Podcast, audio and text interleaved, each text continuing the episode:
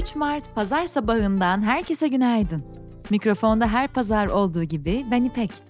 Umarım keyifler yerindedir sevgili dinleyenler. Ağırlıklı olarak kültür, sanat, müzik, edebiyat haberlerini paylaştığımız Apostol Pazar Bültenimize hoş geldiniz.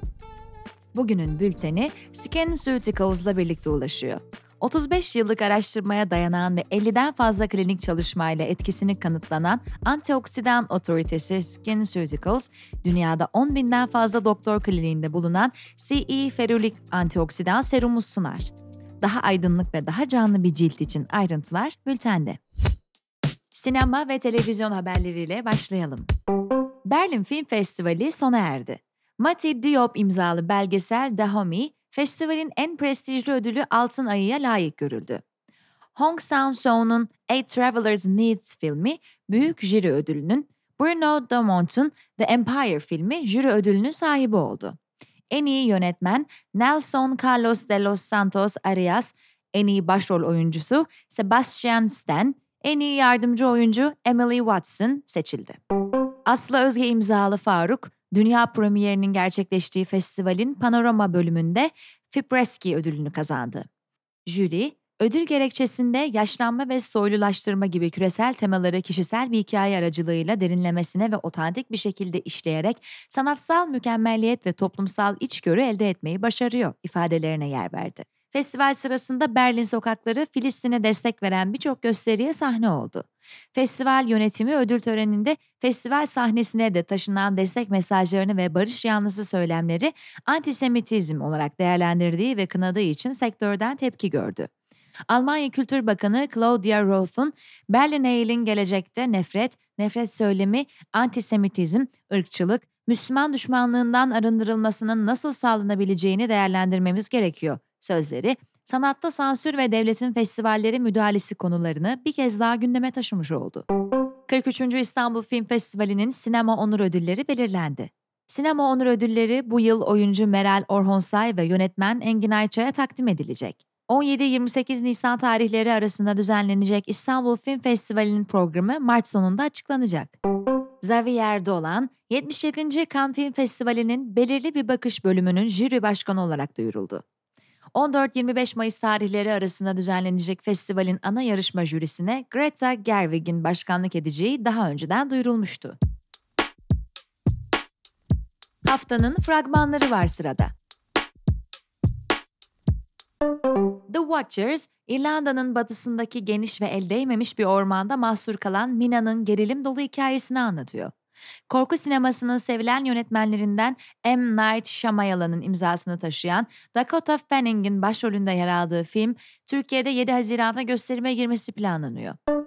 Kung Fu Panda 4, Ejderha Savaşı Po'nun eşsiz cesareti ve çılgın dövüş sanatları yetenekleriyle kötüleri alt ettiği 3 maceradan sonra Huzur Vadisi'nin ruhani lideri olması için görevlendirilmesini konu alıyor. Jack Black'in seslendirme görevini Türkçe'de Okan Yalabık'ın üstlendiği devam filminin Türkiye'de 5 Nisan'da gösterime girmesi planlanıyor. I Saw the TV Glow, hayranı oldukları bir televizyon dizisinin gizemli bir şekilde iptal edilmesinin ardından gerçeklik algıları karışan iki genci merkezine alıyor. A24 yapımı Jane Schonbrun'un imzalı korku filminin ABD'de 3 Mayıs'ta gösterime girmesi planlanıyor. Ghostbusters Frozen Empire, farklı nesillerden hayalet avcılarının tarih öncesi çağlara ait bir eserden dünyaya yayılan şeytani güçleri durdurmak için bir araya gelişini konu alıyor. Filmin Türkiye'de 29 Mart 2024'te gösterime girmesi planlanıyor. Sıra müzik haberlerinde. Rihanna, milyarder Mukesh Ambani'nin en küçük oğlu Anant Ambani için Hindistan'da düzenlenen düğün öncesi törende yaklaşık 8 yıl sonra ilk canlı performansını sergiledi. Anant Ambani ve Radhika Merchant'ın birlikteliğini kutlayan özel konser için Rihanna'ya 6 milyon dolar ödendiği bildirildi. 19 şarkılık setle sahneye çıkan sanatçının Glastonbury Festivali'ne katılacağı söylentiler arasında. Universal Music Group ve TikTok arasındaki lisans anlaşmazlığı, SZA, Doja Cat ve Mariah Carey gibi sanatçıların şarkılarının platformdan kaldırılmasıyla sonuçlandı. UMG ve UMPG'nin kataloğu bölgeye göre değişmekle birlikte platformdaki popüler şarkıların %20-30'unu oluşturuyor. UMG, TikTok'u sanatçılar ve söz yazarları için diğer büyük sosyal platformlara kıyasla yetersiz tazminat oranları ödemeye çalışmak ve UMG'yi olumsuz şartlara sahip bir anlaşmayı kabul etmeye zorlamakla suçluyor. Charlie XCX 2022'de yayınladığı albümü Crash'ın devamı niteliğindeki Brad adlı yeni albümünü duyurdu. Toplam 15 parçanın yer alacağı albümün yaz aylarında yayınlanması planlanıyor. Licky Lee, Johnny Cash'in efsanevi şarkısı Ring of Fire'ı yeniden yorumladı. Cover, başrolünde Millie Bobby Brown'un oynadığı ve Juan Carlos Fresnadillo'nun yönettiği Netflix filmi Damsel için kaydedildi. İzlandalı grup Sigur Rós, 41 parçalık bir orkestra topluluğu olan Wordless Music Orkestra'nın eşlik edeceği bir ABD turnesi duyurdu. Eylül ve Ekim aylarında gerçekleşecek turne, son albümleri Atta dahil olmak üzere grubun diskografisine odaklanacak. Edebiyat haberleri var sırada. Sarah Andelman ve John Julien'in küratörlüğünü üstlendiği Le Bon Marche'nin Misse and Page sergisi, Paris'te sanatsal ve edebi bir perakende deneyimi sunmayı amaçlanıyor. Misse and Page, The Strand Shakespeare and Co., Out of Print ve Andelman'ın kendi markası olan Just an Idea gibi ünlü kitapçı ve markaların ürünlerini sergiliyor.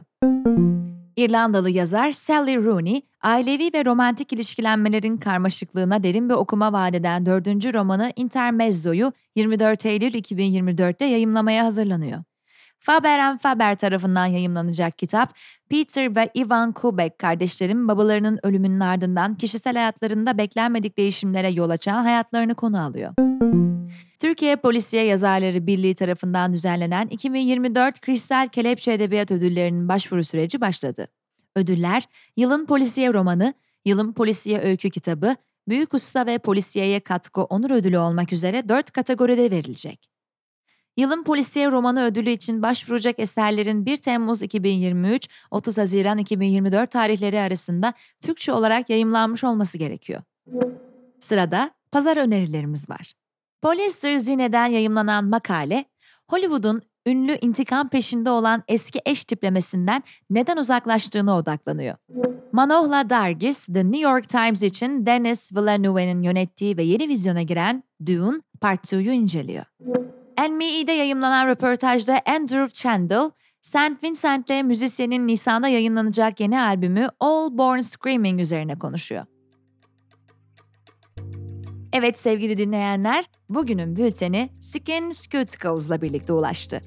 Mikrofonda ben İpek, sizlere günün geri kalanında çok güzel bir pazar günü diliyorum. Tekrar görüşünceye dek, hoşçakalın.